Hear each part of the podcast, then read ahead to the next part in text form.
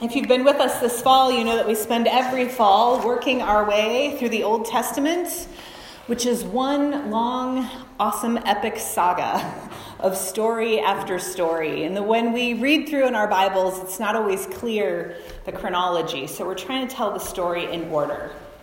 And last week, we heard the story of the ancient Hebrew people demanding a king. They hadn't had one before, and they said, We need one. Although this was not God's original intention for them, and God warned them what would happen in their society if they got a king, they insisted that they needed one. So God allowed them to have a king. The first king was Saul, whose only qualifications for the job really were that he was tall and handsome. It's true. The second king of Israel was someone who was chosen not for his stature and good looks, but because he had the potential to lead the people in a way that honored their covenant with God.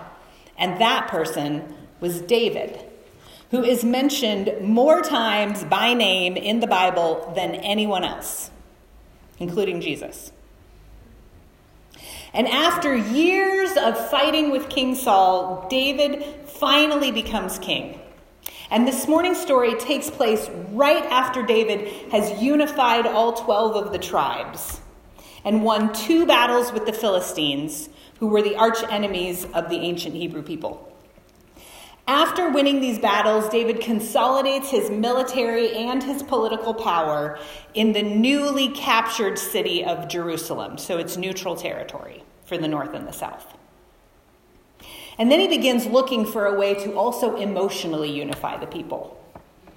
He decides to do this by bringing an ancient religious symbol to his new city. So he sets out to retrieve the Ark of the Covenant, as in Raiders of the Lost Ark. Yeah. Which has been stored at the home of this one family for at least 20 years. And that's where today's story begins. And this morning, instead of hearing the whole story at once from some readers, I'm going to read a little and explain a little, and then read a little and explain a little because there's a lot going on. So this morning's story begins in 2 Samuel chapter 6, verses 1 through 5. Here we go. David gathered all the elite soldiers of Israel, 30,000 men total. David and all the people with him set out for Baal, Judah to bring up from there the ark of God, which is called by the name of the Lord of hosts, who is enthroned on the cherubim. They carried the ark of God on a new cart and brought it out of the house of Abinadab, which was on the hill. Uzzah and Ahio, the sons of Abinadab, were driving the cart that the ark of God was on, and Ahio was walking in front of the cart. And David and all of the house of Israel were dancing before the Lord with all their might, with songs and lyres and harps and tambourines and castanets and cymbals. So let's pause here for a little bit more context. Since we aren't the original audience for this story, there's some important historical and cultural things that we are going to miss. First of all, a little refresher on the Ark of God, or the Ark of the Covenant. The Ark of God was a big box that God instructed the ancient Hebrews to build while they were still wandering around in the desert after they left slavery in Egypt. It was designed to be a tangible reminder that God's presence was traveling with them, that they worshiped a God that could not be contained and was always on the move. It held the stone tablets with the Ten Commandments on them, and it was covered by a lid that was carved with the statue of two angels, the cherubim. The only way to transport the ark was to have some priests carry it on poles. And when the ark was handled properly, it took a lot of time. And it required the people to remember that they had received direction about this from God from the God who hovers above the lid and is not contained in the box. The ark was an icon, which is a visible, tangible reminder of God's presence. Icons are designed to remind us that God's power is all around us and not under our control. Now, the religious objects of the nations around these people, these other religious objects were idols, which is different than an icon. So, an icon reminds us of God's presence. An idol is a physical object which people believed contains the actual spirit and power of the God. And idols are actually way more useful to us than icons. Because with idols, we think we know where the power is located. We can set it up where we want to, we can handle it the way we want to, and we can feel confident that this power is contained in a specific spot and we can come visit it when we want to. We love to be in control. And we think that we can manipulate or anticipate what God is going to do or what God can do or will do when we have an idol because it just stays in one spot. In the Bible, idolatry is the sin that people fall into most often this desire to control God. And the ancient Hebrew people fell very easily into the habits and the customs of the nations around them. And all those nations had idols. So eventually, the Hebrew people start treating their icon, their ark, like it's an idol. So that's the ark. Second, why is the ark at Abinadab's house instead of being at the place of worship where you would expect it to be? Well, because 20 years before our story takes place, even before Saul was king, the ancient Hebrews were in another battle against the Philistines. It's always the Philistines. And the Hebrews are losing this battle. So they decide to go get the ark out of their place of worship and take it with them into battle. They remembered that the ark had been present at some of their great military victories in the past, like the fall of Jericho. But they forgot that in those situations, God had told them to carry the ark with them into battle. And this time is different because they just decide, oh, this is what's going to work. We'll go get the ark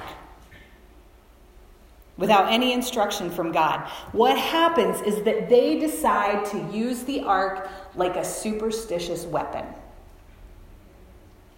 They decide to use it like an idol, the way the Philistines use their gods. They thought, oh, we'll go get the power of God. It'll just come with the ark, and that'll bring us luck, and we'll win our battle. But they lose. And the Philistines take the ark. But the ark is not lucky for the Philistines either. Everywhere the ark goes in Philistine territory, the people get sick and they experience plagues. And so finally they're like, we've had enough of this. So they put the ark on a cart pulled by cows. Sound familiar to the beginning? And they just let it go and send it back to Israel. And the Israelites who find this ark pulled by cows uh, they also treat it disrespectfully and they suffer some deadly consequences. And so they want to get rid of it too, so they send it off again. And it finally winds up at the house of this guy named Abinadab. And he says, My sons and I will care for the ark. We will honor it in the way it's supposed to be. And so it stays there for 20 years at least, somewhere between 20 and 60. We're not really sure. They just leave it alone at this guy's house until David decides, I'm going to take it to my new city. Now, David is a really complicated character in the Bible. On the one hand, bringing the ark to Jerusalem is a very calculated political move. He is trying to get the conservatives on board with his new government by bringing religion and politics into the same city. But everything we've seen about David so far also indicates that he genuinely loves God and has a sincere desire to follow God's ways. So is it one, is it the other, is it both? You get to decide. The problem in this situation seems to be that just like 20 years before, when the Israelites take the ark into battle without consulting God, David doesn't slow down long enough to ask God for direction before he goes to get the ark. There's no discernment here. There's just David acting on some good intentions. And even when we have good intentions, acting without taking time to discern first is foolish, isn't it? David doesn't follow the guidelines for handling the ark. Remember, those guidelines were designed to remind people that they were handling something that symbolized God's presence, but it was not a power they could control. And David doesn't follow any of those guidelines. He takes soldiers instead of priests. He puts the ark on a cart instead of having it carried the way it was supposed to be.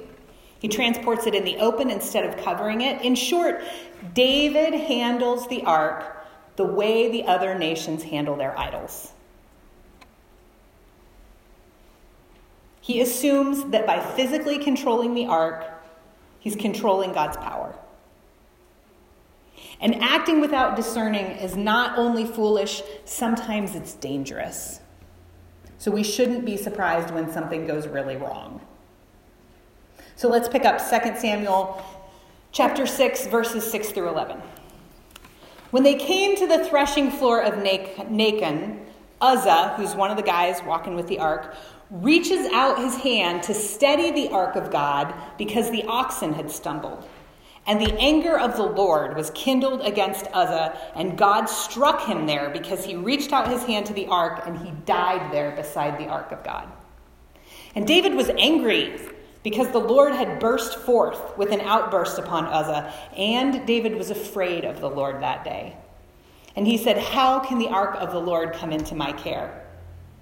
David was unwilling to take the ark of the Lord into Jerusalem. Instead, he took it to the house of Obed Edom the Gittite.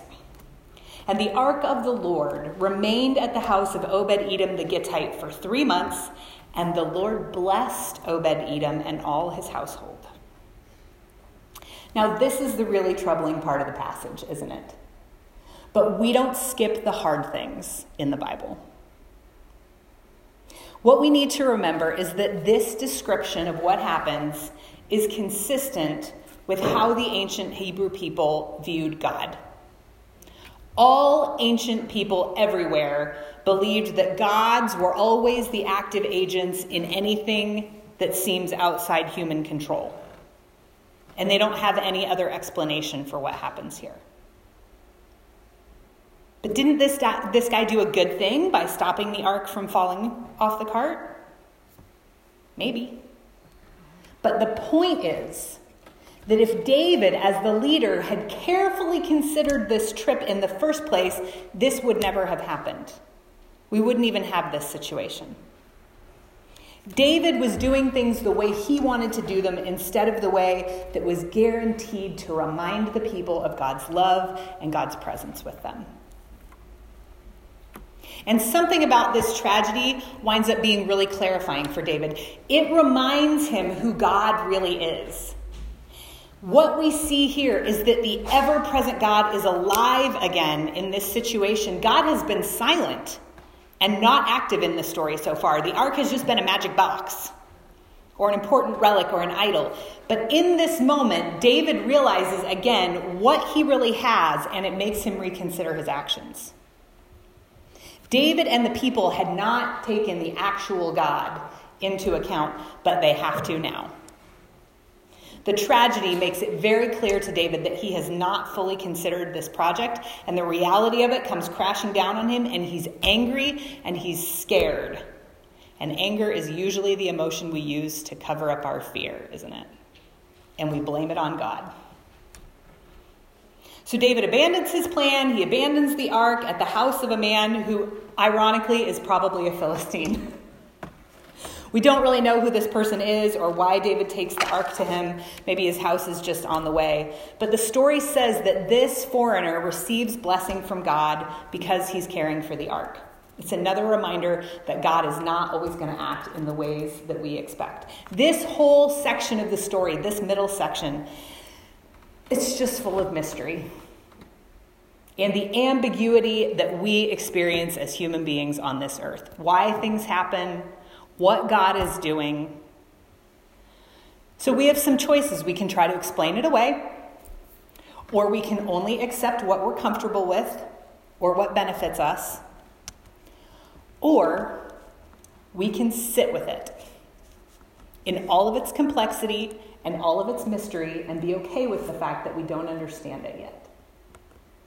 And we can know that we don't sit in that mystery by ourselves. So let's read the last part of the story. It was told to King David, The Lord has blessed the house of Obed Edom and all that belongs to him because of the ark of God. So David went and brought the ark of God from the house of Obed Edom to the city of David with rejoicing.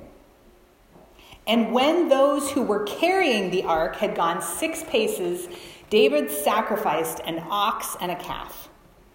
And David danced before the Lord with all of his might, wearing a linen ephod.